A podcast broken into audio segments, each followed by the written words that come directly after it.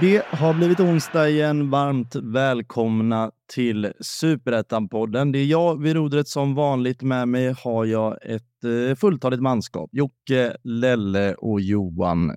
Eh, Johan, allt bra med dig? Uh, ja, det, är okej. Okay. Det är okej. Okay. nästan så att ordet skit kom innan okej okay där. Nej, det är inte bra. Nej. Det, det, det är dåligt. Ja, Mycket dåligt. Som vanligt. Eh, Jocke, du kom in med ett leende på läpparna idag. Och det är det som är så tragiskt. Alltså varje gång man hör Johan så... Alltså jag har ingen relation till Sundsvall, så jag ska inte säga att jag blir skadeglad, men det är någonting ändå upplyftande med att se att han sitter och ler samtidigt som han säger att han inte mår så bra. Jag, jag vet inte riktigt hur jag ska förhålla mig till det. Jag vill flika in att en tjejkompis skrev igår att vet du vad det roligaste med dig, eller bästa med dig är? Det är att du är som allra roligast när du är som allra, allra mörkast. ja, det kanske ligger något sanning i det. Nej, men jag, jag mår bra i övrigt. Eh, man, man märker att i eh, det jag pysslar med utanför fotbollen så har alla företag kommit tillbaka. Så volymen har ökat kraftigt. Eh, sen så är vi inne i en extremt bra trend med Trelleborgs damer där också nu med tio vinster och ett kryss på de elva senaste. Senaste förlusten 20 maj och just nu på andra plats i elitettan. Men det är långt kvar, men eh, det går väldigt bra där just nu. Så jag mår... Eh, jag är on fire. Nytt fett kontrakt på bordet såg jag också. Att Feldin förlänger med Trelleborg. Ja, nytt kontrakt i alla fall.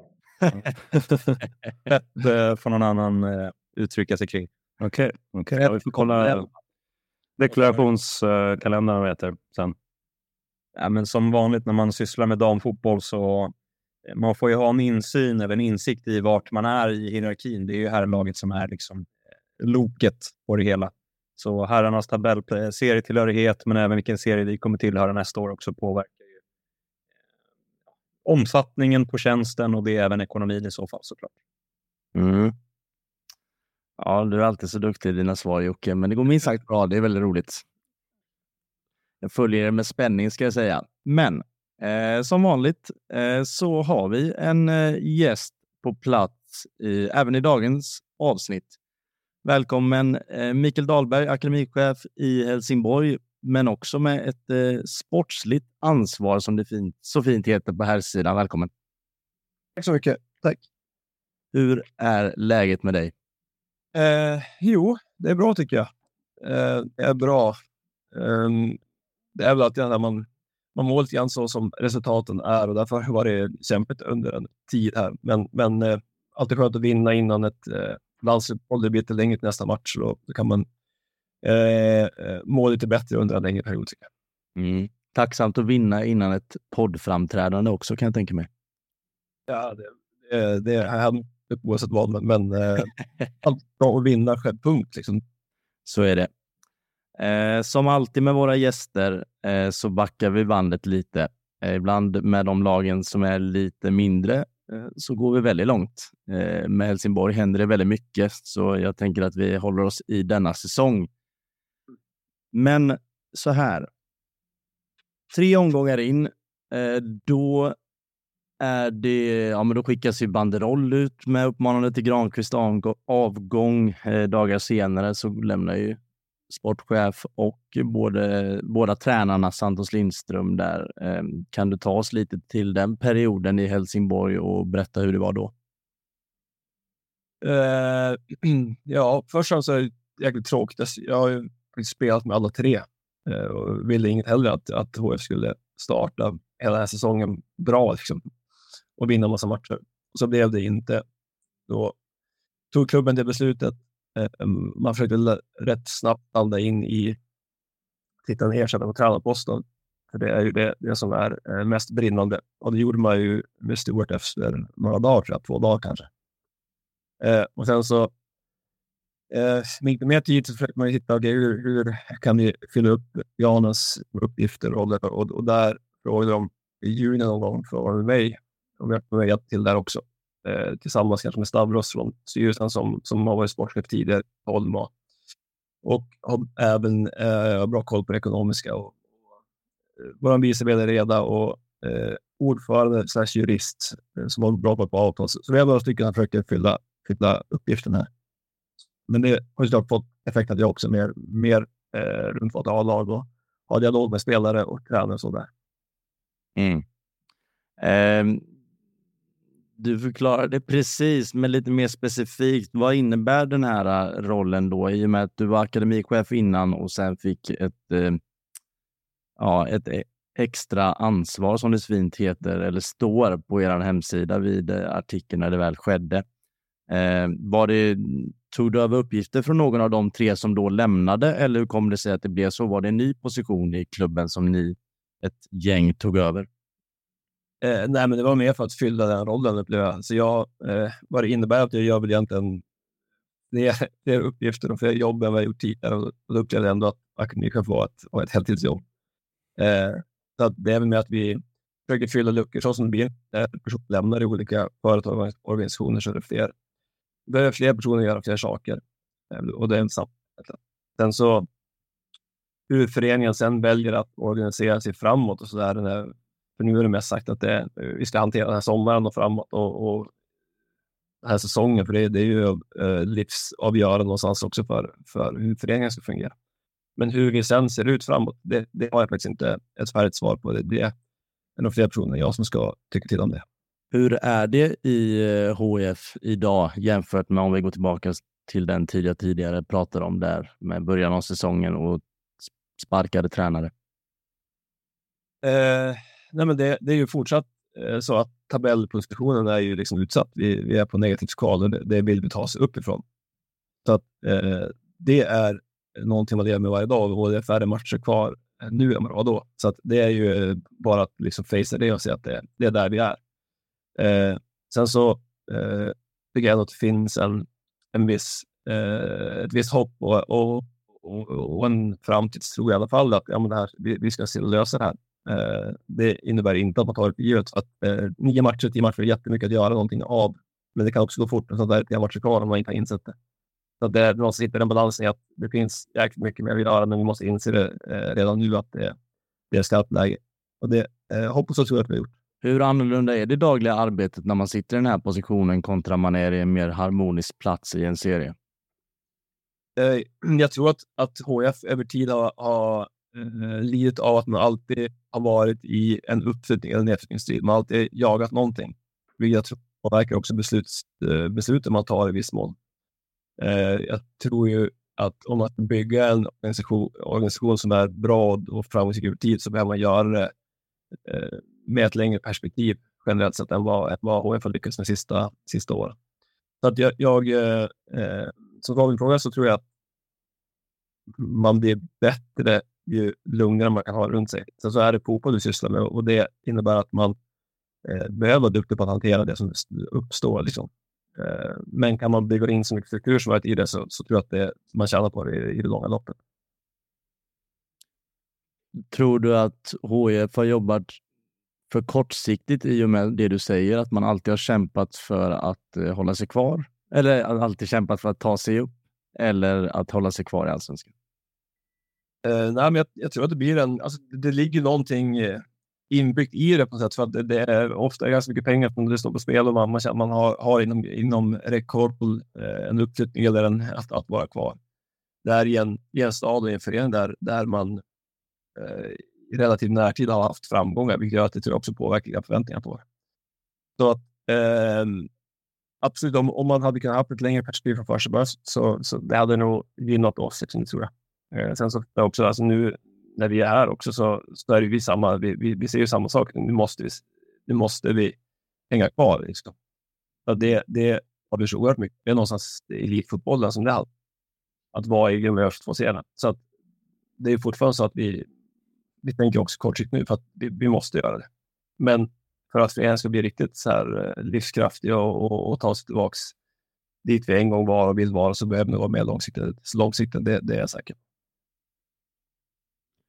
Om ni nu jobbar kortsiktigt, vad innebär det i en klubb? Men det är väl att man, eh, alltså kortsiktigt så är det ju att alltifrån att vi har avtal som löper ut till eh, kanske även tränare, visst mån som har utgående avtal och så, där, så att, det, det, då är det ju så att eh, det perspektivet är lite kortare än vad, än vad det normalt sett behöver vara. Eh, så att eh, den svåra på frågan är att, att jobba kort är att göra allt varje dag för att vi ska vinna match. Eh, och det är en viss, kanske en viss skillnad från att vi över tid ska vi har hittat struktur som gör att vi vinner matcher eh, hela vägen. Och, där försöker man få in så mycket som möjligt av det också. Eh, men det, det dyker alltid upp dagliga grejer som, som, som kan ta ännu mer eh, fokus. Liksom. Jag tänker på det långsiktiga när du pratar om att bygga struktur. Finns det någon processplan eller tidslinje och vad, vilka saker finns med i så fall i den här processen för att man ska kunna bli kunna ta bra beslut över tid och bli konkurrenskraftig över tid?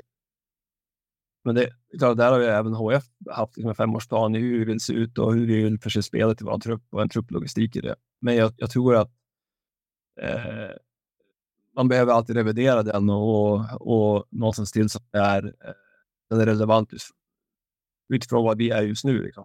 Och det tror jag är viktigt. Men, men där tror jag på eh, akademins roll i en förening. Jag tror på eh, hur en trupp logistik ser ut i ett A-lag. Alltifrån åldersmässigt till ekonomiskt till eh, åldersstrukturellt till exempel. Så det, det, det, där så är det bara att man att helt enkelt gör omtag och, och, och detta i pränt. Liksom. Det tror jag är viktigt.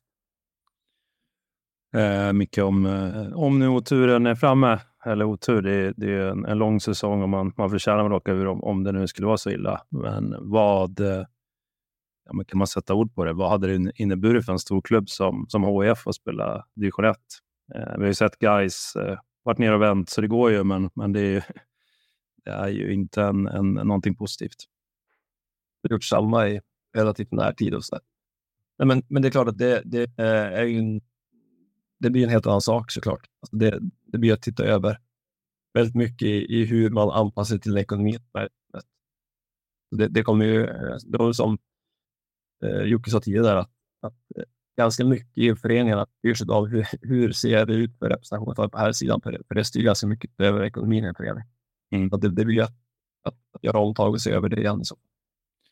Skulle du kunna ta oss igenom transferfönstret? Det hände ju en hel del och jag menar, eh, ni var några stycken runt det, men, men det måste ha varit eh, ja, från, från din roll i akademin till, till det här. Det måste ha varit en hel del att göra och, och mycket nytt för din del. Liksom, och, och ni gjorde väldigt många värvningar. Uh, ja, det kan vi göra. Kan ta igen. Vi, vi, egentligen början på sommaren så skrev vi avtal med egna akademispelare också med, inför nästa år. Lukas Gällnäs, Adam Svanbäck och William Westerlund. Lukas har, han har tagit hela matchen sedan dess och, och, och, varit med och spelat en hel del. Um, sen så lämnade Kasper Udell och Pavle Vajic kom in. Vi eh, kände därefter också att vi, vi hade problem med att, att fullt ut kunna lita på att Thomas Ronge spelar så mycket som vi vill. Eh, han har varit en viktig spelare för oss egenskap. Vi kanske har saknat i viss mån i andra, andra eh, i, i backlinjen där med huvudspel och ledarskap. Och så, här, så att då fick vi en chans att låna in Bernardo Villar som vi tycker täcker upp mycket av det. Nu hoppas jag att Thomas kan vara med så mycket som möjligt, men, men vi får också vara realistiska och se till hur vi kan ha spelat och, och vad som har hänt med laget och matchen han har startat sen klivit av. För det har också hänt två gånger under sommaren här och då, då tycker jag att det blir ett tomrum efter honom. Mm. Jag bra att kunna ha Bernardo därefter. Eh, Jon Birkfeldt kommit in. Där har vi en, en helsingborgare som, som är fostrad i klubben. Eh, och var hans lilla hem och vi hade varit hem honom och det, och det kändes bra eh, att få in den typen av person och fotbollsspelare. Eh, I bakre led har jag även Filip Holst. Reinhold lämnat som var mer defensivt spelare. Eh, på mittfältet så eh, kommer Cole Alexander, sydafrikan, Stuart haft tidigare. En spelare som, som Stuart kände jätteväl och som, som var tillgänglig och som han, som han uttryckte att han hela ville ha. Så det kändes bra att vi kunde eh, få hem honom hit. Och sen så har vi redan varit prat hela året om att vi behöver ha ett, en till typ av nya, både en, en ytterligare en spelare men även en, en, eh, en spelare med andra egenskaper än Wushin. Eh, och då tog vi Lukas Imas som mer djupare spelare och, och duellspelare kanske än, vad han var där. Så att, eh, ja, där, där har vi det. Det är rätt mycket. Vad, så här, känner du dig nöjd med, med det som blev? Eh, jag antar att man har ju alltid olika spår och, och sådär och, och förhoppningar. Och, ja, men, hur, hur vill du summera det? Så är det. Nej, men det, det, det känns bra. Lite grann det vi pratade om också, att som ge Stewart så mycket eh, verktyg som möjligt, alltså rent så här egenskapsmässigt. Vad, vi skulle behöva ha lite mer av det. den typen av spel, den typen av match. Så kan vi få in det. Alltså, det bra. Vi har gjort att vi kan bredda truppen med egenskaper. Eh, sen så eh, ska man också noggrant säga med att eh, om vi pratar om det här kortsiktiga och långsiktiga igen. Det är jäkligt viktigt, tror jag, att vi har en dialog med tränaren i här fallet. För att ta in spelare under sommarfönster eh, när vi ligger där vi ligger och Stuart inte upplever att ja, men det här är spelare som jag vill ska komma in eller inte är delaktig i. Då tror jag att det är fel. Så Stuart har varit med mycket i det här också och, och haft, haft en talan i spelare som kommer in. Mm.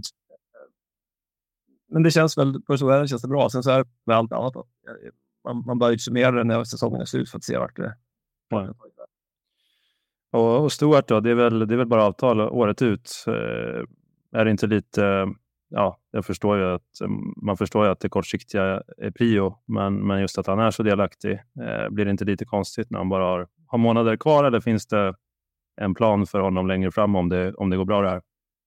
Eh, så, och där igen, då, då är det en fråga som är, det är fler involverade i föreningen som ska fatta de besluten.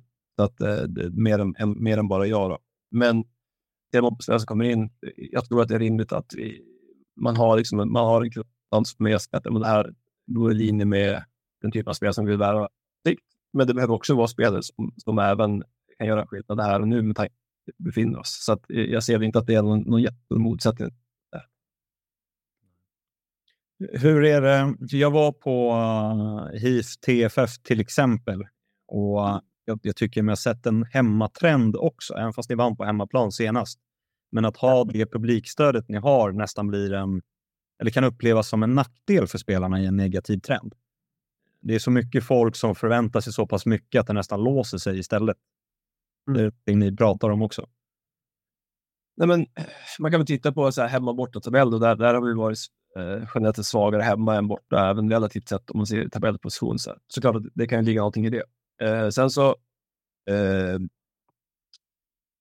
spelar jag, alltså om jag går tillbaka till spel, jag spelar ju hellre i föreningar som bryr sig om hur det går. Så det, det är i grunden man vill vara i den typen av förening. Och vi kan prata om att både för HF, på samma sätt som säkert är i AIK och Göteborg, att ja, men det kanske är en extra eh, press. Liksom. Nu, nu är inte vi i allsvenskan, men, men det är säkert samma typ av eh, fenomen. Liksom. Och vi kan inte sitta och gnälla över vilken förening vi är i när det går dåligt, för att också den som gör att vi, vi kan ha trampolineffekt när det väl börjar vända och gå bra. Och jag har hellre den möjligheten och, och det intresset runt föreningen att det skulle vara tvärtom. Det liksom bara är mittemellan hela tiden.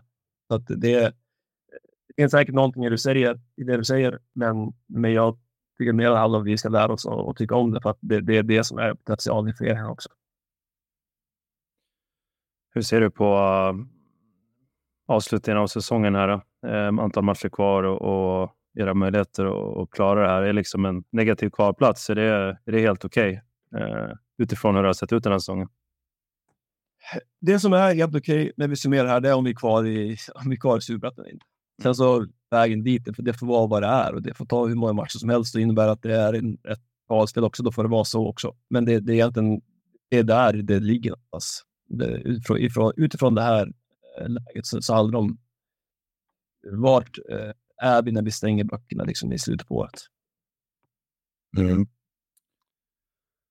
Ja, om inte det är någon annan som vill eh, sträcka upp ett finger och flika in något så vill jag, ja du ser Johan. Jag kan ta en.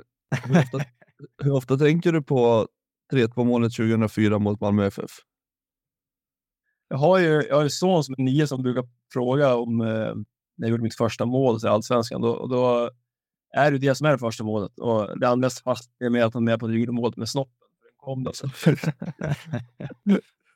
det, är så, det är så sjukt att du säger det, för att jag har några kompisar som brukar säga också det, att, att du så att säga kukade in bollen. Men inte, innan idag att jag skulle kanske inte sträcka mig så långt i podden, men nu gjorde jag det. Ja, men så är det. Det är väl träff, träffande beskrivning. Ja. Var han ledde på Kalle Ljungbergs mål, som vanligt. Vad sa du? Hasse, Ber Hasse Berg hade ju ett jätteläge innan, han passade till Kalle Ljungberg. Ja, Hasse, Hasse sköt, alltså inte ens på träning så sköt han. Jag har sett skjutit där kanske tre gånger i, under, under de två och ett halvt åren och, och varje gång så var det någon pärla och han sköt så hårt. Han Otroligt. Nej, Micke, var bara när man pratar gamla minnen och så där. Du har ju en lång bakgrund i ja, men klubbar uppe i norr, om man säger så, eh, till stor del. Vad, men vad, hur kommer det sig att det blev liksom ett band till Helsingborg? Du har ju spelat där förstås, men hur kommer det sig att, eh, och vad betyder klubben för dig? Eh, nej, men det blev väl...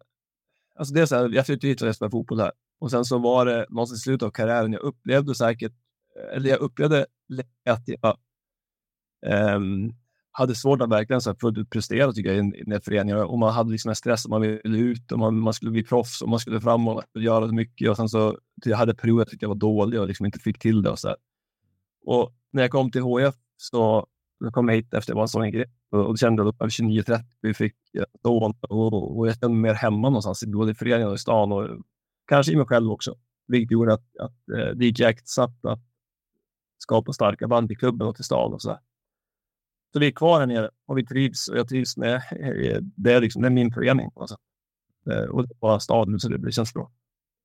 Ser du långsiktigt på, på sportchefsrollen? Vill du, vill du vara kvar? Ja, men det är ett speciellt uh, liv och man kan aldrig stänga av telefonen och det har du säkert fått erfara här under sommaren. Liksom. Hur, är, är, det, är du gjord för det här?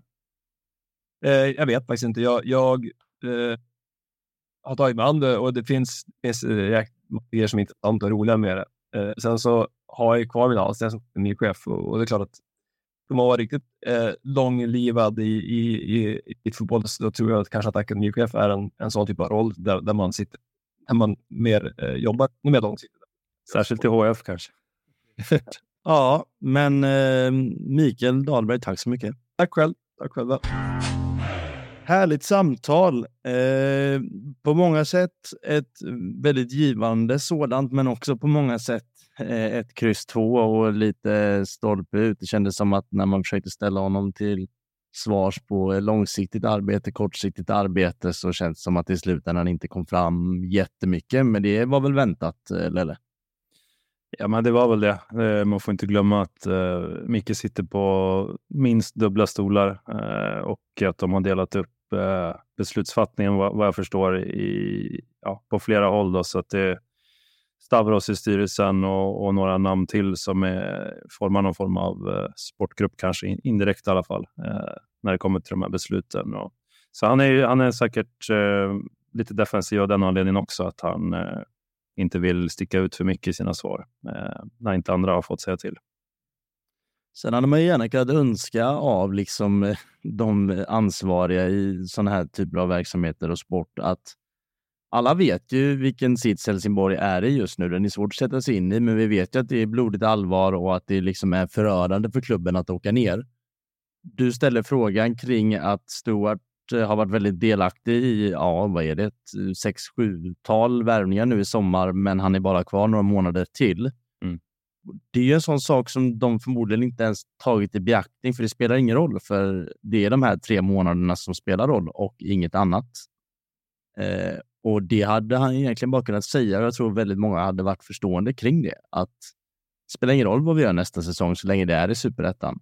Eh, det, det, känns ju som att det är svaret på frågan egentligen. Att ja, det är väldigt många spelare som kontrakteras nu och det kanske inte slår väl ut om inte Stuart är kvar nästa säsong. Men vad spelar det för roll om det är division 1? Då, alltså, då, var, ja, då var allt förgäves ändå. Mm. Nej, men det är så pass, det är så pass förödande ekonomiskt och ja, så det, det är verkligen så. Det spelar faktiskt ingen roll. Eh, ja, längre, längre horisonten så finns inte och, och det har man en viss förståelse för. Samtidigt ja, eh, man kanske inte kan jobba på ett annat sätt här och nu egentligen. Men eh, jag menar, tre raka torsk, Eh, ja, men då kanske Stuart måste ryka också. Det är på den nivån. Det är ju liksom, Helsingborg har ju en seger nu mot Sundsvall, men det var inte en övertygande sådan. Jag menar, Giffan hade kunnat, kunnat sätta 3-2 själva eh, om, om Novik hade putsat glasögonen, eh, om man ska ta skip. Men eh, jag menar, det är små marginaler just nu, väldigt små. Mm. Ja, Ska vi ta den matchen när vi ändå är på väg? Jag tänker att det har hänt en del i veckan, så det är lite antingen ta Helsingborg först och sen prata lite nyheter eller eh, prata om de sakerna direkt. Kör nyheter först. Ja, okej. Okay. Vi kan väl börja till det som hände, som är det som är liksom en vecka gammalt. Det var ju liksom när vi klickade av vår inspelning förra avsnittet. Då hade jag fått meddelande av min kollega att eh, Linderoth går till Varberg, eh, bara så du vet om ni inte har slutat spela in än, vilket vi hade. Eh, men det kom ju från ingenstans. Eh, lite knepigt, eller vad tycker ni att det, att det kommer officiellt mitt under säsong? Jag kan tycka att det är en liten konstig flytt också. Eh, alltså det, Varberg har ju verkligen börjat rusta för superettan redan nu. Men det känns inte som att... Eh, det är klart att man skapar sig erfarenhet och lite organisation nu på grund av att man varit i allsvenskan. Men det är fortfarande inte en stor klubb, inte ens när man kommer ner i superettan. Eh, så det är klart att de ligger före Skövde i hierarkin, men det känns fortfarande om man backar tillbaka en 5, 6, 7 år så är det nästan ett steg i sidled. Eh, så jag, jag ser liksom inte vinningen i det hela.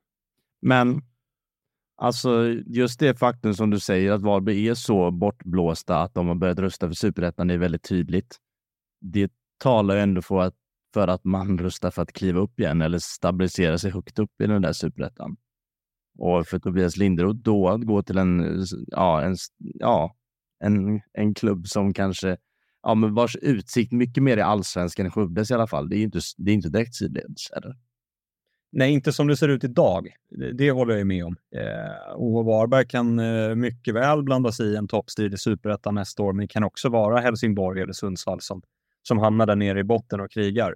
Sen kan jag ju tycka att eh, Linderoths arbetssätt så är det ju väldigt få svenska klubbar som spelar på det sättet just mm. nu. Det, det, har ju kommit mer utomlands igen med till exempel Sevilla som spelar väldigt lik Linderoth. Nu, nu säger jag inte att Linderoth ska till Sevilla. Det, så långt ska vi inte ta det. Men eh, just eh, liksom positionsförsvaret 4-4-2 börjar ju slå lite grann igen utomlands. Mm. Och det kanske begränsar hans möjligheter till nytt jobb. Eh, och sen så sa han ju när vi intervjuade honom att eh, han behöver helst av allt ett jobb nära Borås där han har familjen. Så det, ja, jag vet inte hur långt det är emellan, men, men det är pendlingsavstånd hyfsat i alla fall. Va? Ja, jag vet inte hur långt Skövde är, men Varberg-Borås är väl en timme och en kvart med, med, med tåg. Ja. Och lite kortare med bil.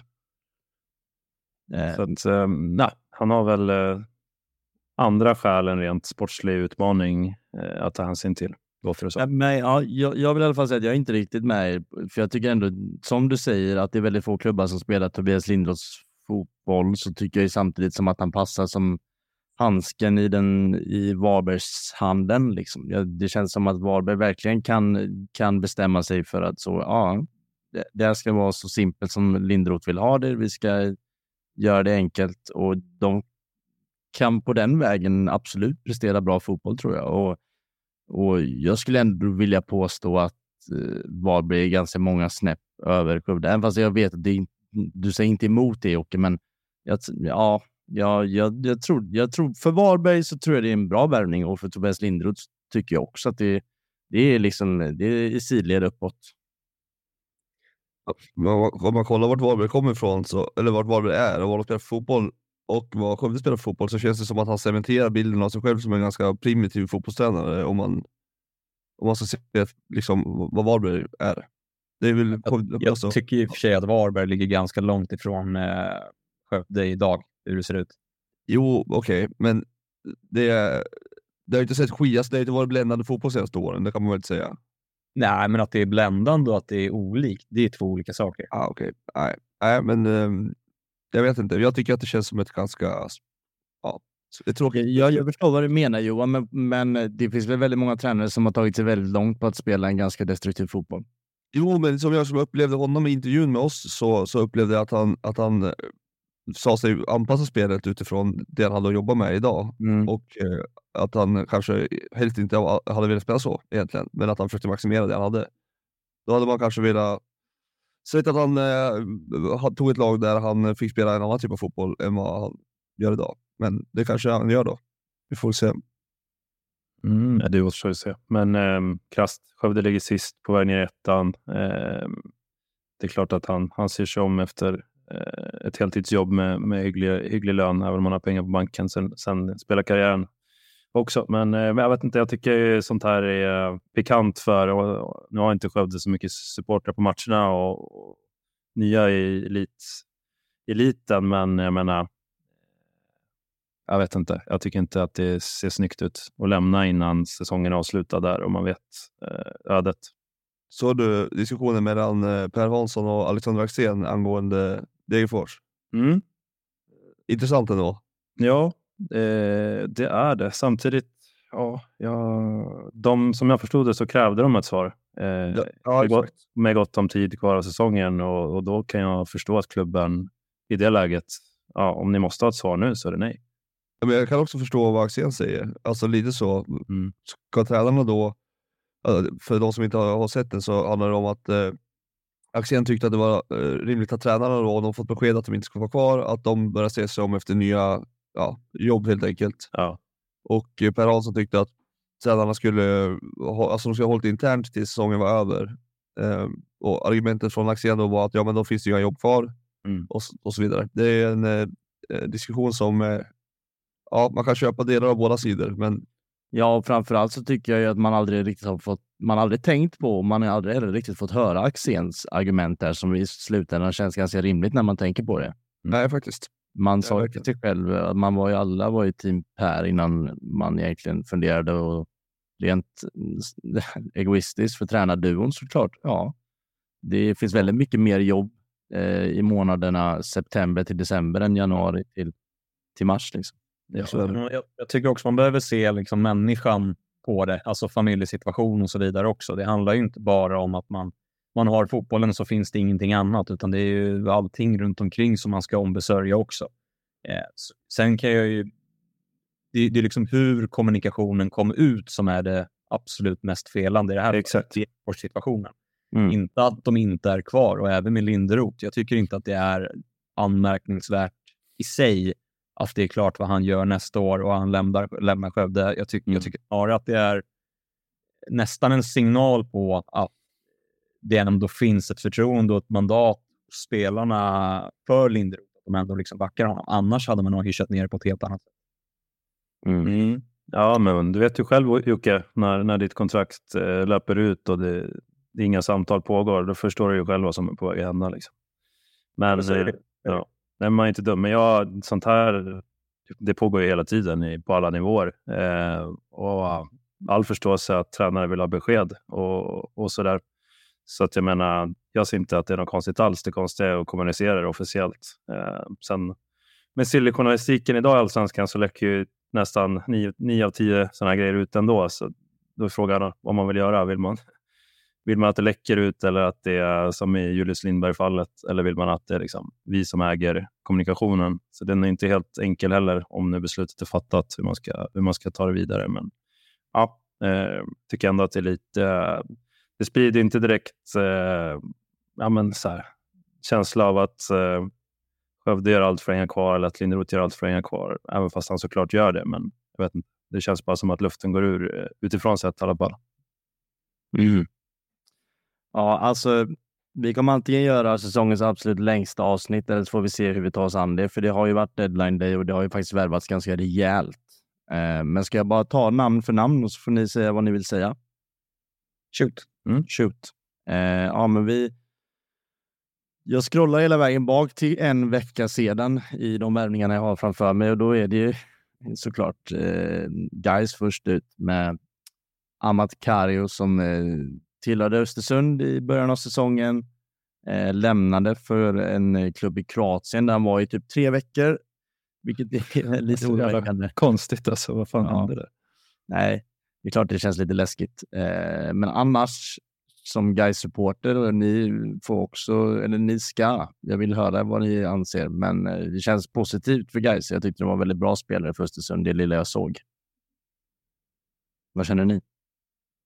Ja, jag har lite svårt att bestämma mig. Jag är lite på båda sidorna här. Eh, Jag tycker ju att han eh, fortfarande har betydligt mer att bevisa. Jag tycker han har lite spetsegenskaper som är intressanta, men jag tycker jag saknar en helhet fortfarande för att gå direkt in, eh, speciellt i den situationen Gais är när de utmanar om en allsvensk plats. Eh, det, det är en bra utfyllnadsspelare som kommer få speltid och göra det helt okej. Eh, men eh, jag tycker fortfarande han har mer att bevisa på Mm. den här man ska säga att det är ett riktigt bra.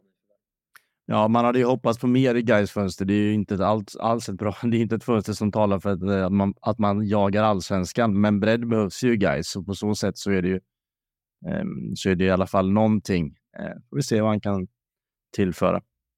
Ja, sen tycker jag att det eh, finns väl en viss tendens till att han kanske egentligen passar bättre i ett eh, rent omställningslag. Sen är ju guys rätt bra på, på att ställa om också, men, men framförallt så de möter ju lag som parkerar bussen i största mån. Eh, och då krävs ju mer speluppfattning och timing i löpningar och han kommer kanske inte upp i, i sin max-speed eh, som han gjorde i Östersund. Eh, ett lag som, som fokuserar väldigt mycket på omställningar. Mm. Det, det, kan säkert bli bra, men jag är inte säker på att han kommer blomstra på kort sikt, eh, precis som Jocke säger. Och inte riktigt samma kombinationskvaliteter heller som, som andra spelare i de positionerna heller. Nej, men, men, men Sen vill jag dock säga att när guys möter ett lag som vill vara spelfördelande och som är ett bra superettanlag, då lutar de sig ganska ofta tillbaka och går på mm. kontring. Så det är ju ett spel de har i sin arsenal. Eh, som kanske kan... Ni har ju gjort väldigt många fina kontringsmål, så mm. definitivt eh, är det så. Eh, men ja, men sen ja, just att Al, Al Holmström har kommit in och tagit den där nummer nio positionen tycker jag gör ändå att eh, ja, allt ser bättre ut i guys också. Eh, mm. Som att spelarna runt omkring, eh, man hittat mycket mer rätt på, på hur man ska formera de spelarna runt omkring där. Ja, jag tar nästa gobbe eh, eller dubbel, eh, dubbelvärvning. Eh, vi pratar Öster och de plockar in både Mörfält och eh, Kritschak, två ändå namnstarka spelare för superettan. Eh, de röstar rejält Öster. Ja, bra namn. Ja, jag börjar här också. Eh, Kritschak eh, har väl kapacitet kanske vara superettans topp tre bästa mittback. Eh, skulle jag säga. Och speciellt det som Öster är i behov av också. Eh, det, det, de har släppt in lite för mycket mål. Framförallt släppt till för mycket målchanser sett till var de ligger i tabellen. Så jag tror att det kan vara ett kanon att få in. Eh, Mörfält eh, där handlar det ju snarare om, så som jag har förstått det, kanske inte just fotbollsmässigt, utan runt omkring. Eh, och får man ordning på en sån personlighet med trivsel och med kontinuitet och allt vad det innebär, då tror jag att det kan bli en kanonvärvning. Eh, för kapaciteten fotbollsmässigt tycker jag är väldigt hög. Mm. Ska jag ha varit på Gais radar också, men eh, ja, blev Öster till slut. Får se vem som får vinnande ur det där. Ja, och sen är Mörfält, han har knappt spelat något i år. Eh, så, ja, och fick inte hoppa in sist, så det tyder väl lite på att eh, han har start, startsträcka medan eh, eh Kristic känns som att han, eh, Kishak kan gå in ganska rakt in om, om behov finns. Och den, den känns ju än starkare än Mörfält-värvningen på kort sikt. Men en fråga till dig Jocke som tränare, är inte det här med matchfitness lite av en myt? Nej, absolut inte. Du, du tycker det ligger mycket i att om man inte spelat mycket, fått många minuter så är man liksom mindre redo för minuter än någon som har gjort det? Ja, alltså det är ju en väldigt stor frågeställning, men det enkla svaret är ju ja. Sen är ju allt baserat på vad du har för egenskaper och vilken position du spelar mm. på. Men, men hade timing, relationer, eh, ytor, avstånd, alltså allting sånt måste du ju få ett ryggmärgsbeteende i. Mm. Det... Men, men det måste vara mest det, antar jag? Vad sa du? Jag förstår timing, relation och kemi av de elva spelare som är på plan, men självaste fitnessbiten så känns det som att alla i en trupp ska väl alltid vara redo och är redo. Fotbollskondition är något helt annat mot vad du kan träna själv. Alltså det, det, du kommer aldrig upp i... Du kan kalla det högbelastande pass en onsdag, men det är fortfarande inte i närheten av vad du får ut av att spela 90 minuter fotboll. Nej, nej. Jag har ju spelat fotboll och skriver under lite. Jag tycker bara att jag har fått lite stor. Låter som att det var länge sedan du spelade, Harry. Ja, kanske. Framförallt har alltså, det var ingen nivå. Mörfält har ju knappt spelat fotboll de senaste åren överhuvudtaget, känns det som. Alltså det är inte jättemycket matcher, eller? Nej, men, men vadå, de som inte spelar i A-laget spelar u Mm, det piser. Det, det, är inte, det är inte alls samma sak. Nej, du. Nej, nej jag, jag, jag känner mig besegrad. Det är bara men, men, en professionell fotbollsspelare som lever på det. Att man inte ska, men jag förstår med timing och sånt, men inte med fitness. Absolut inte. Nej, men alltså, alltså det, Varför har jag hoppat runt lite? Eh, det känns ju också som ett tecken på att det kanske inte är helt hundra, eller? Mm. Ja, vad det beror på är väl en stor fråga det med. 67, 67 matcher har han eh, varit deltagit i sedan 2020 och då var 29 av dem i Frej. Har han inte en allvarlig skada efter det också någon gång? Det ska jag låta vara osagt, men ja, det är någon klocka som ringer kring det. M- möjligt. Men skitsamma. Vad säger vi om uh, kvalplatskampen där då? Det, jag vet inte, det känns som Gais hade tre raka, men uh, Öster uh, känns lite mer uh, gedigna på något sätt här och nu. Plus att de har tre poängs försprång. Plus att de vävar in bra spelare i sitt fönster. Mm. Exakt. ja, vad, vad känner du Harry? Nej, men jag, jag är väl, ja, alltså det, är ju, det pendlar ju vecka till vecka. En vinst i ryggen och jag tror på det, en förlust i ryggen och jag tror inte på det. Men, Mm.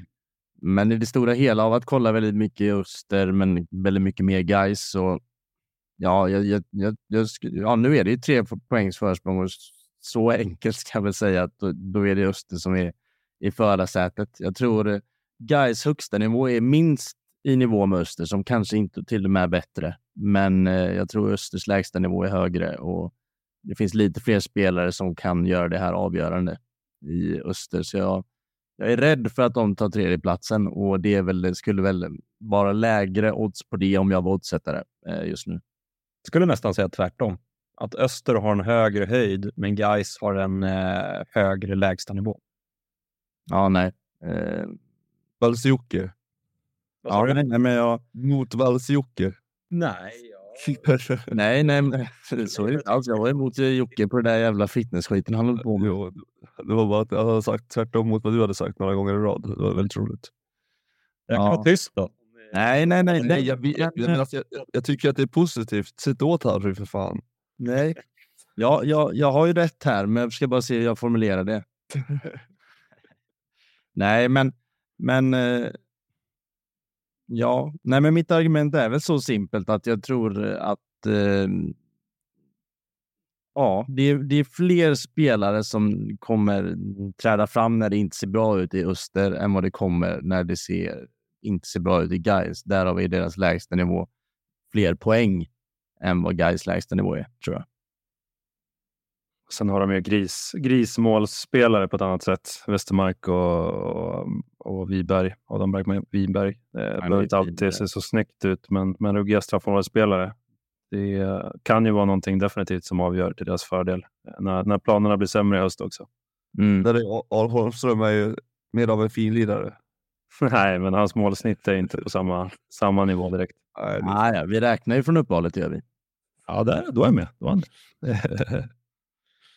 Nej, eh, men eh, det ska bli. Det, det, det, är ett, det är ett tvålagsrace om de, den platsen tror jag och det är ett tvålagsrace om den översta platsen. Eh, och eh, ja, det ska bli väldigt intressant. Vi går vidare till nästa värvning. Eh, det här är ett namn som inte jag kände till sedan innan. Pierre Larsen, dansk, till eh, Trelleborg. Jocke?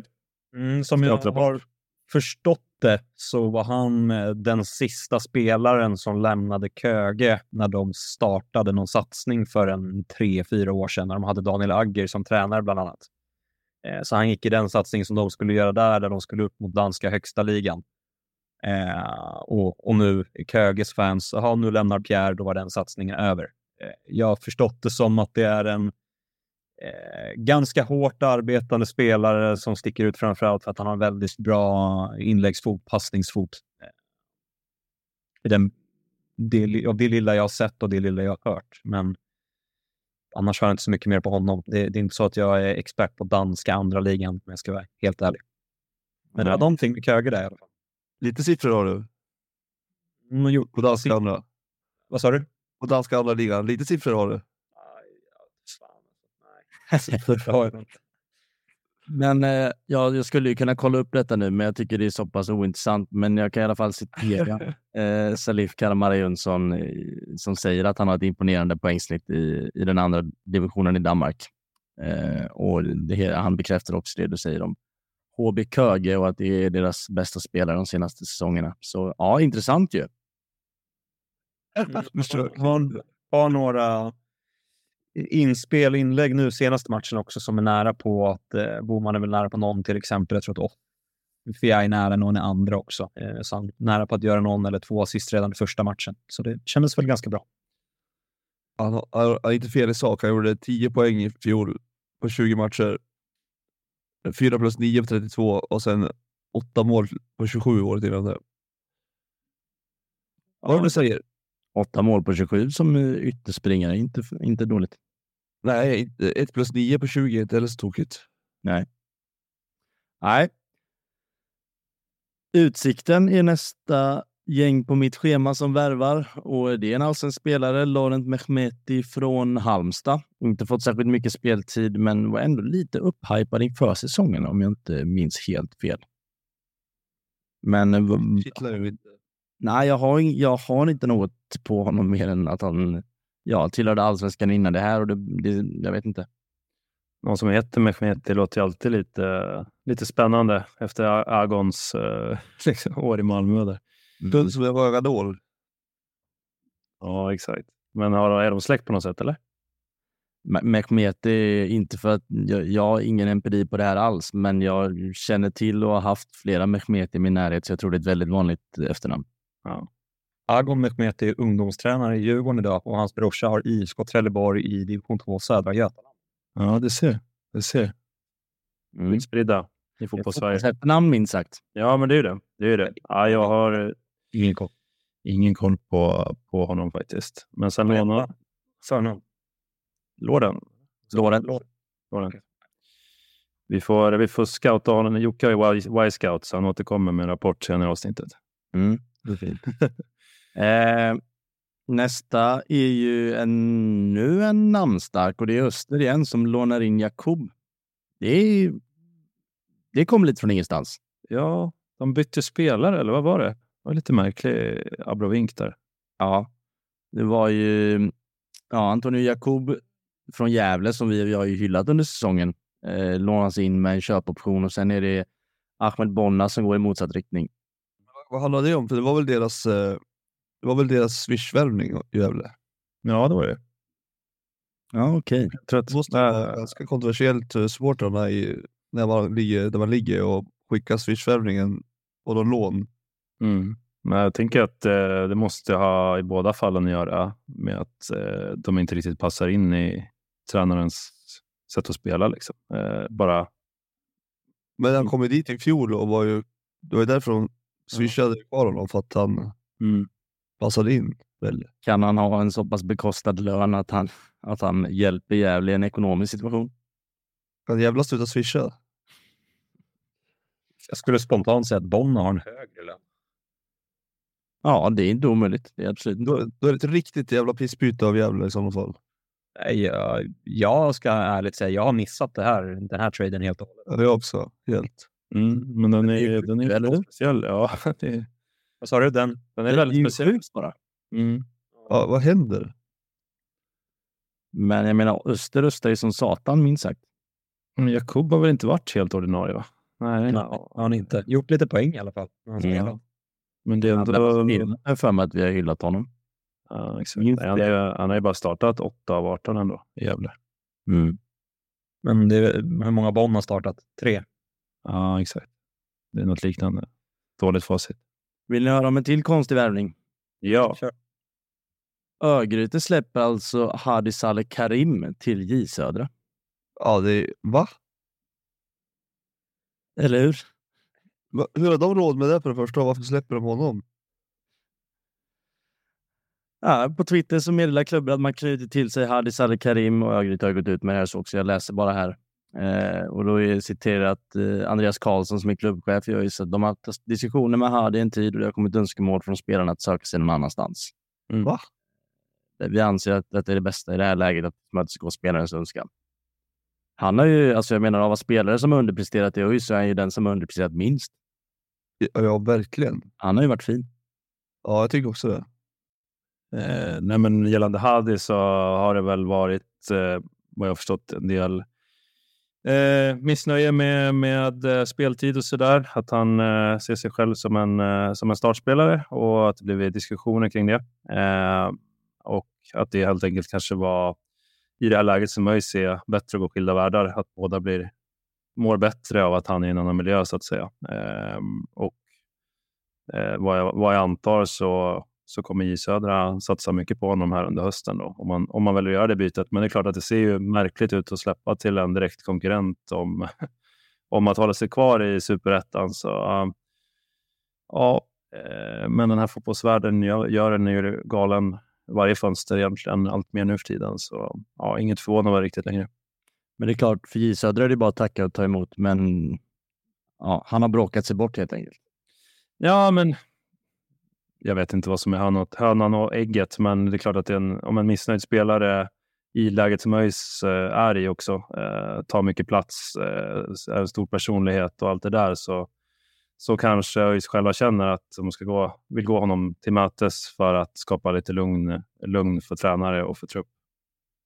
Så om en spelare som han väljer att gå till i Södra till slut, då får man ju ändå intrycket av att han har så att säga velat bort till i stort sett vilket pris som helst. I och med att Isa är där de är, både mm. ekonomiskt, de är på väg down the drain och skulle man spela i division 1 med någon av klubbarna i södra eller Örgryte i dagsläget hade man ju valt Örgryte 10 fall av 10. I alla fall om jag säger mitt. Det känns eh, kortsiktigt korkat och märkligt. Ja, när de skriver som de gör också, det, det tyder ju ändå på att eh, det inte var ett rent eh, liksom, ett normalt eh, förfarande kring den här övergången. Eh, Okej okay, om man gjorde plats för någon annan spelare, men, men så som de skriver så, så känns det som att det var de här andra anledningarna egentligen bakom det. Ja. Känslan är att han byter, ju, han byter pest mot kolera här. ja, det, ja, i södra är fortfarande lite avstånd, men det krymper ju för varje vecka. Och, ja, det hoppar Ja, ja, visserligen. Men eh, deras trend är ju, är ju att de kommer vara bland botten fyra. Det de kommer inte vinna en match till har jag sagt och det kommer jag stå fast vid. Inte en match. Har en Sundsvall kvar? Inte ens Jocke kan säga emot Johan. Vad sa du? En spaning som inte ens Jocke kan säga emot. Nej, exakt. Det jag frågade var om Sundsvall var kvar och möta dem. Men det är de inte. Ja, jag håller på att kolla nu. Det är där de kan vinna. J Södra Örgryte 23 september. Hatmöte. Ja. Numera. Karim spelar i Hafen Haf-tröja. Sådär, det var eh, x antal spelare som har bytt klubb till superettan och inom superettan. Eh, jag har missat eh, några stycken absolut, men det var de som skett sedan senaste avsnitten som är värda att nämna i alla fall. Eh, nu tänkte jag att vi tar oss an lite matcher. Vi är redan ja, i princip en timme långa, så jag tänker plocka lite sekvenser från de olika, så får vi eh, se vart eh, samtalet tar oss. Men Eh, vi har haft lite HIF-fokus, så det vore ju fel att inte ens nämna den matchen som också var mot ditt kära Giffers. Johan. Ja, eh, det var ju det. Take it away!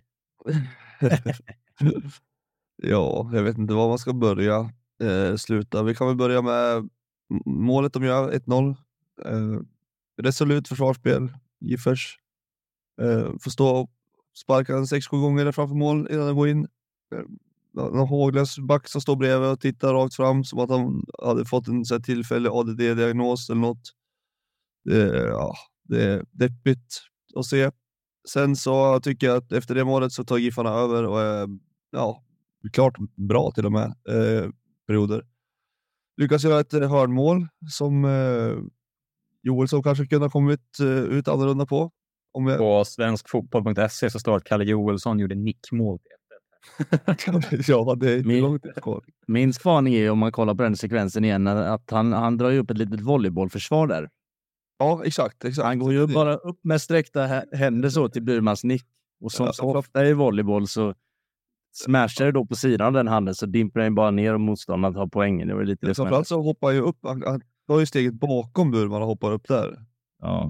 Ja, jag tror att det, alltså, om man kollar på en slags handbok för målvakter tror jag att det är att föredra att hoppa framför. Det är många roliga ingripanden i Superettan den här omgången. Ja, det är det. Verkligen. Eh, men ja, Burman mål igen. Han har gjort eh, fem poäng på fem matcher nu i år. Fast det var Joelsson, men okej. Okay. Ja, man fick väl det. Ja, ja, nej, men det. Den, Tappade den på den? Går nog i mål om inte... Man nickar ju på. Jo, jo, jo, jo, jo. Det är han. Joelsson tappar rakt Jag tycker också att han styr in den på något sätt. Men uh, whatever. Ja, men- ja, men alltså, Burman står ju framför Joelsson, så han är ju först på bollen och nickar. Ja. Han, han skarvar den ju. Den går ju till inkast på andra sidan. Nej, Har du koll in? Lelle sig där. Ja, men då går vi på statistik då, officiell statistik, så kan ni inte få sitta där och krisa. Eh, nåväl. Sen så kommer det ett mål till. Och vem är det? Jo, det är Adam Hellborg det va? Som man har snackat om, så att man ville ha till Giffers och det sprack ju i slutet. Sen har han blivit spottad, så man suttit och smålett i sin soffa fram till den här omgången när han från 3000 meters håll skjutit världens hårdaste Supermac och Bullen-skott i krysset liksom. Helt overkligt. ni har gjort några sådana. Ja, det har vi gjort. Det är Pajapitska. Han har gjort mål tidigare. Det har inte Adam Hellberg gjort sen Dackefejden. Eh, så det passar han på. Det var hans första mål ska sägas för säsongen. Eh, så det var väl inte så mycket att göra. Jag vet inte, det är svårt att hitta någon syndabock i det. Mer än att det är ett jättebra skott eh, och så. Eh, sen så lyckas vi göra 2-2. Eh, nu ska vi se vem det är som gör det ens. Robert Lundgren. Det är Joelsson, Joelsson igen i princip. Ja, Ja, Grumme tvättsåpa. Det var... Ja, det smärtar ju när man ser de där ingriparna i den här matchen och han står står där med kaptensbindeln också. Jag tycker han är i grunden en riktigt bra målvakt, men eh, ja, Lex Nordfeldt i AIK, alltså självförtroende. Ja, man kan inte ha hur mycket som helst av det i ett dåligt lag. Nej, det var, det var bra Robban att ta sig fram. Var bra att han sköt, men liksom det, det är klart att det inte ska bli mål. Eh, sen så bör vi avgöra den här matchen. Novik har ju två jättebra lägen att göra mål. Eh, ena snubblar han väl på bollen och andra vet jag inte vad som händer riktigt. Eh, och sen släpper vi in mål i 89 så att det är ju som vanligt bara. Det är jättebra mål på sätt och vis. Det, jag vet inte, har ni sett den situationen med är det Lima som är offside eh, som inte deltar? Va? mm.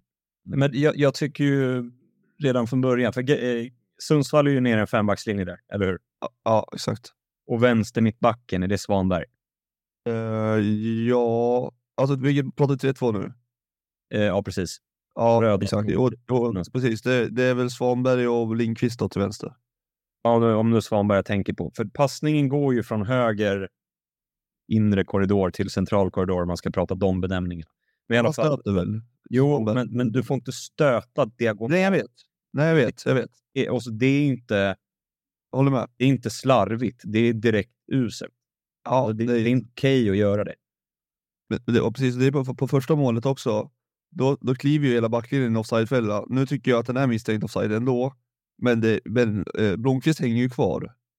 Och det säger ju en del om hur osynk eh, man är i backlinjen också. Att att alla kliver utom en.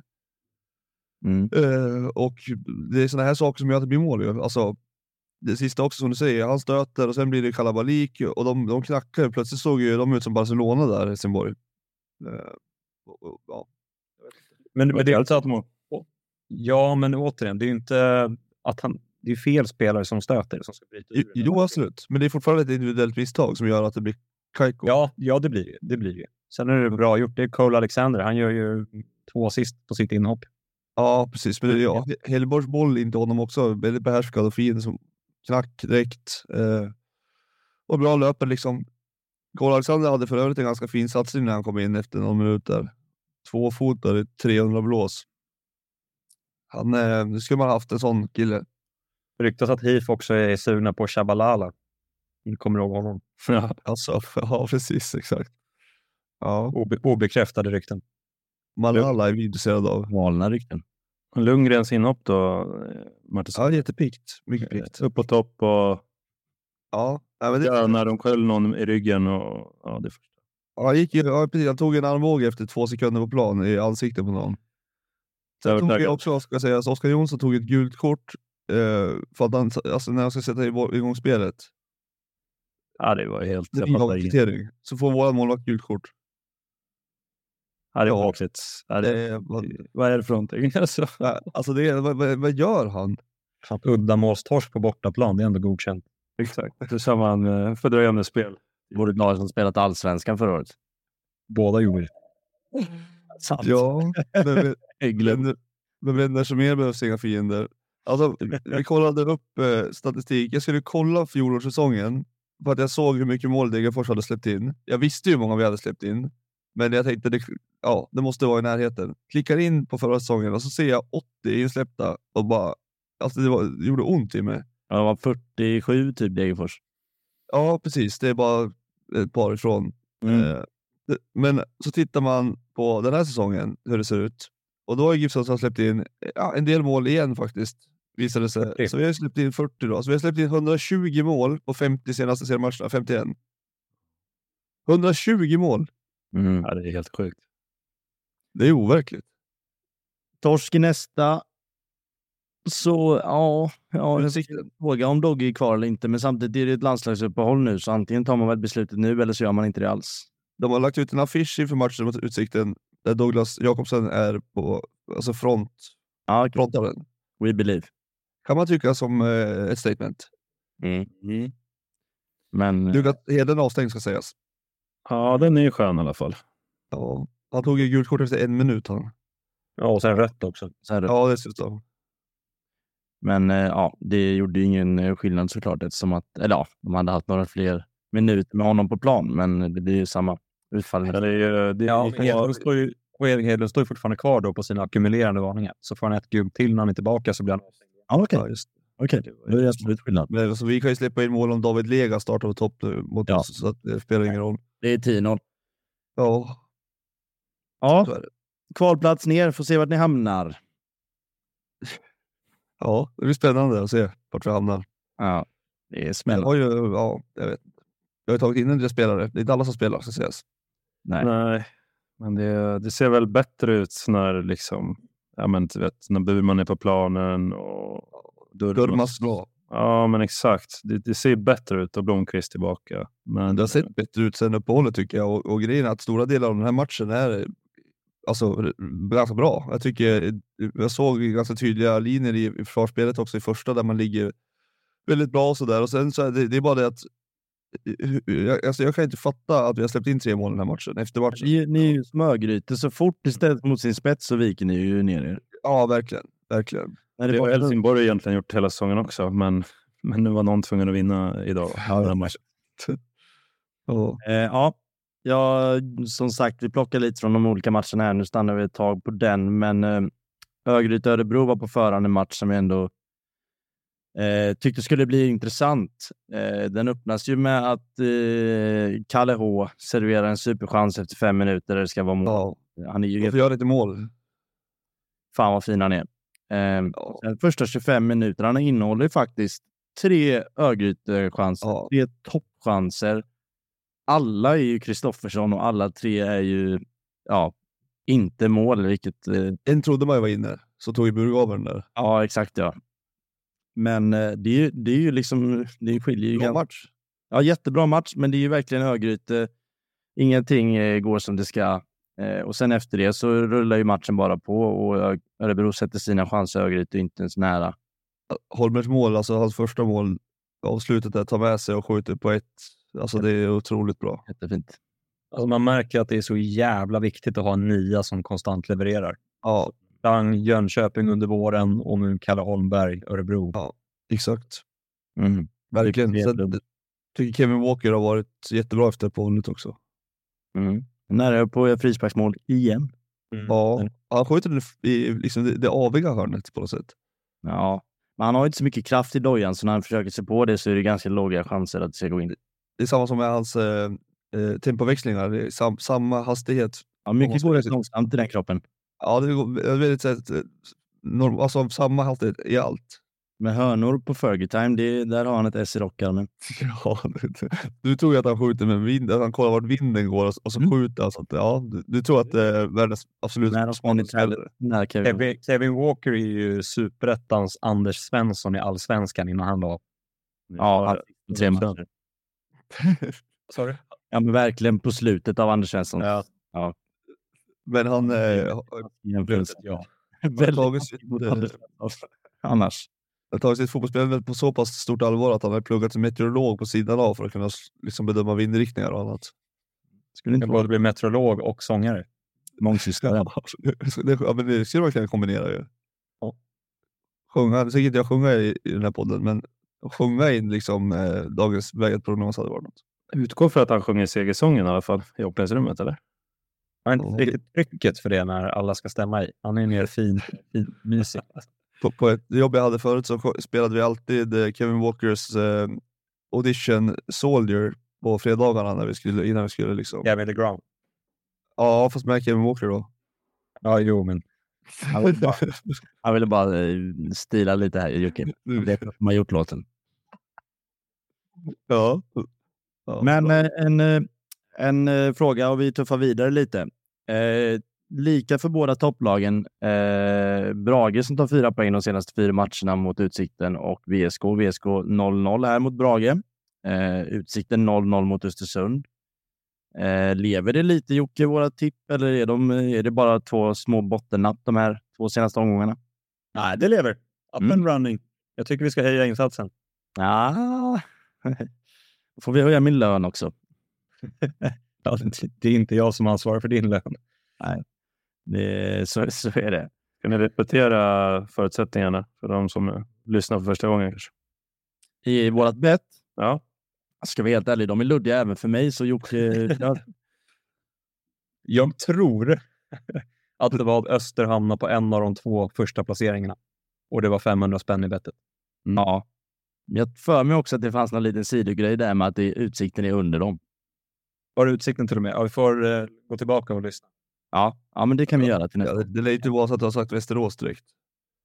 Att de skulle hamna under. Nej, nej, men det handlade om att Öster och Utsikten skulle byta plats av något slag. Men jag dubbelkollar det till nästa vecka. Ja, det, det kan stämma.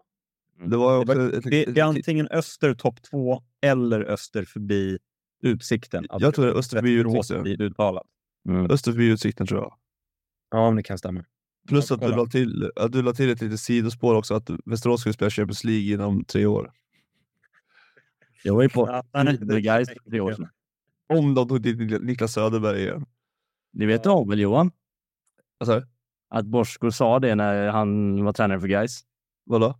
Att Gais kommer att spela Champions League inom tio år. Ja, ja. Det kanske var efter att han hade lämnat då, som han menar. Det är inte för sent.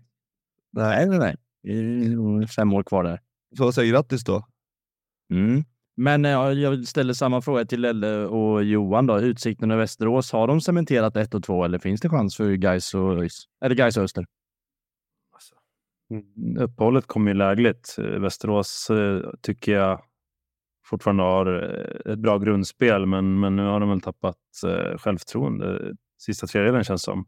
Lösningarna där är inte lika klockrena och de har ju hållit en väldigt hög nivå väldigt länge, så eh, det är inte så att det är liksom all eh, Hilal eller vad de här Saudi-lagen heter, utan det är som har satsat allra mest. De har ju de har ett bra lag, men det är, det är framförallt ett lag, inte superettans enskilt bästa spelare på varje position. Så det är kanske inte helt förvånande att de får en dipp. Eh, jag tror att Strås kommer klara sig ur det här. Eh, utsikten är jag inte helt lika säker på, men de har ändå ännu mer marginal neråt. Så. Nej, ett kryss två. Jag har ingen aning. Men- är Öster, Västerås i nästa omgång. Ja, jag vet. Jag tänkte säga det precis. Eh, Jag tror ju inte på det här med att, eller tror på, men jag, jag tycker det lite oftare slängs med att man säger, det finns ingen vinnarkultur, man är inte van med att lalla. Men lite så är det ju. Det är två lag som har presterat eh, kontra vart de borde vara kanske. Och eh, om Öster vinner nästa och sen så ska Västerås möta Giffers då. Eh, då är det tre poäng. Men nej, men eh, alltså det är klart att det är ju, det, det, det, går ju, men eh, jag har svårt att se. Det skulle ju vara en choke av Guds nåde om någon av dem överhuvudtaget Mm. klarar. Men, men men jag skriver ju över på Lelles eh, tes i att VSK är- känns stabilare än vad Utsikten Ja, gör. Bernardini storspelar ju den här matchen i Brage-målet, eh, medan Utsikten har ju två matcher i rad nu sett sämre ut än sina motståndare. Eh, så. Det var tre raka utan seger i och för sig i Västerås. Jo, jo, men det, det sa inte emot. Jag bara... Nej, jag vet. Jag konstaterar bara det. Ja, absolut. Sen hade ju Utsikten hade ju mm, en choke i fjol också, så eh, det, det är många kvar, kvar sen i fjolåret. Och Mm. De kan kanske komma på, på dåliga tankar här när det, när det nalkas avslutning på året. Kan bli en kul omgång 30 med Gais Utsikten på gamla. Kan bli en jävla match. Det är Öster borta sista vi. Det kan bli någonting. Det kommer inte bli ett skit för er kan jag säga. Det har jag, nej. Jag hoppas till såklart på det, för vi lär ju större sannolikhet slåss mot Öster i den tiden av året än vad vi slåss mot er. vi torskar. Ja, vi får se om vi möts nästa år Johan. Jag slåss i toppen av division 2 här och du, du är i botten av superettan. Det är jättekul att få göra. Hoppas det möts nästa år. Det blir riktigt skojigt. Då kör vi livepodd, GIF Sundsvall mot Karlbergs BK. Ja, verkligen. Ljust. Dock Ja. som tränare för Sundsvall mot KB. Är det någon mer match vi vill dyka in i innan vi säger tack?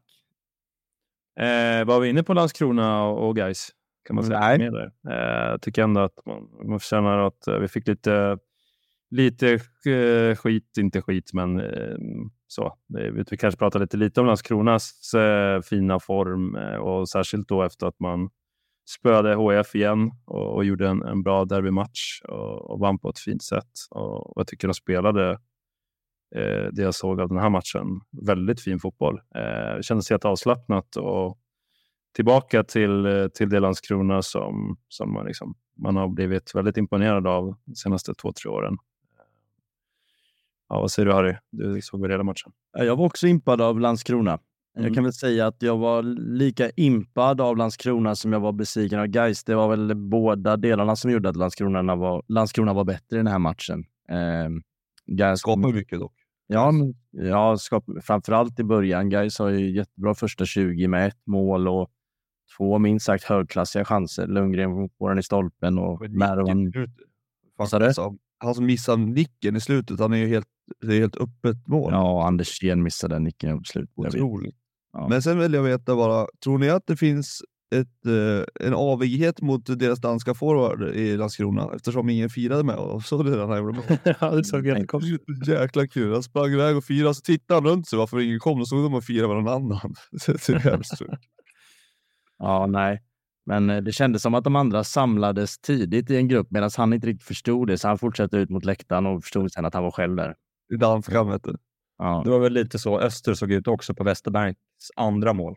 När han eh, nästan... Snodde. Ja, David Ljung. Halva gänget går till David Ljung och halva gänget till Westerberg. Det går väl in Där, är va? man ju, där, är man ju ganska, där är man ju ganska bekväm med att Westermark är rätt omtyckte i det där laget.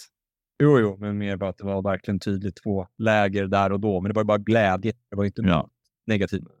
Fan vad jobbigt de har det just du vet. De vet inte vem de ska fira med för två gör mål varje, varje gång. Ja. Det är en bra egenskap att ha som lag. Har ni, eh, har ni tittat lite extra på den här uh, Kotto i Landskrona? Fin ju. Han är ju, ju en jä- jättebra nyförvärv. Jag tycker att det är, det är mycket hans förtjänst att eh, liksom, man har fått ett större bollinnehav. Det känns som man är tryggare i försvarsspelet. Och han har en bra fot också dessutom. Så, eh, ja, lite av en eh, nyckelvärvning för, för Landskrona har visat sig tycker jag. Eh, att det har liksom gett följdeffekter att, att det offensiva spelet har blivit bättre också. Mm. Både han och Iler tycker jag är bra värvningar som förstärker Mm. deras lag. Ja, och sen alltså det är, ju- de tjänar ju på det där ah, samarbetet med Malmö får man ändå säga. Eh, Kotto från Malmö och så, eh, vad heter han inne i mittfältaren? Edvardsson. Edvardsson. Eh, Ja. Jag kan ju säga att, in förra året. va? vad sa du? Eh, nej, vad heter han? Egnell? Nej, som gick till Danmark. Och Widell. Ja, Widell. Han var också från Malmö. Mm. Så Mm. var, han, var inte från A-laget då. Men... Nej, men ja, och Kotto kanske borde varit i veckans elva redan förra veckan kan man säga. Jag kan säga att han är det denna veckan. Jag tycker han är otroligt fin. Eh, så jag bara skriver under på allt du säger, Lennart. Vem har vi som slips i, i elvan? Eh, jag och Lennart diskuterade lite om Ja. det. var Ali, Ali Keita gjorde ju en jättematch, men Jag vill flagga för, jag vill flagga för Eskilinen. nej, det kommer inte ske. Nej. För att det står mellan Ali Keita och Bernardini, men jag tror den sistnämnda kommer få den platsen. Eh, Han gör, ja, han gör också en bra match. Jag tyckte Alltså. Keita spelar ju så jävla sällan, men när han spelar så är han ju nästan alltid bra. Ah, inte alltid. Nej, jag sa inte alltid, jag sa nästan alltid. Lyssna, fan Johan. Det är ju så skillnad mot den här Milsen som spelar annars. Han, Ja. han blandar och ger, minst sagt. Men alltså Eskilinen räddade ju Örebro från den här, alltså, i den här matchen tycker jag tidigt. De har kunnat ha gjort både ett, två, tre mål. Örgryte kändes det som. jo, men i slutändan tar de inga poäng. Bernardini räddar ju poäng mot De tar ju tre poäng för fan. Örebro. Jaha, Örebro. Ja, okej. Men ja, ja, förlåt. Jag tänkte helt fel. Men eh, ja, de gör tre mål. Vad fan har det med något att göra? Så- kan inte vara målvakten som vinner för att de gjorde tre mål framåt. Hade de vunnit med Jag har bara bestämt mig för att det blir inte det, Eskelin. Ja, jag hör det. Jag vill bara undra vad du har för argument för det. Och de är Nej, men- rekordsvaga. Vad sa du? Ja, jag vill bara höra vad du hade för argument och de var rekordsvaga. Sen, sen så skiter väl jag i vem som blir det.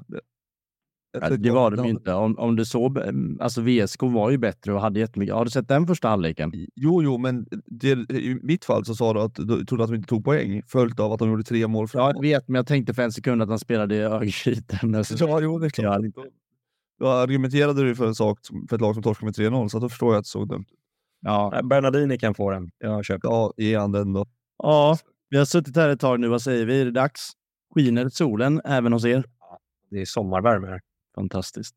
Ja, det var detta avsnittet. Nästa vecka blir det ett annorlunda avsnitt. Det kommer inte ha spelats några matcher, så det är en stor chans att vi får dubbla gäster, kanske trippla gäster. Vi får helt enkelt se. Tack för denna gången. Tack till er som lyssnar. Det här har varit Superettan-podden som görs av Rekat och Klart. Vi hörs igen på onsdag.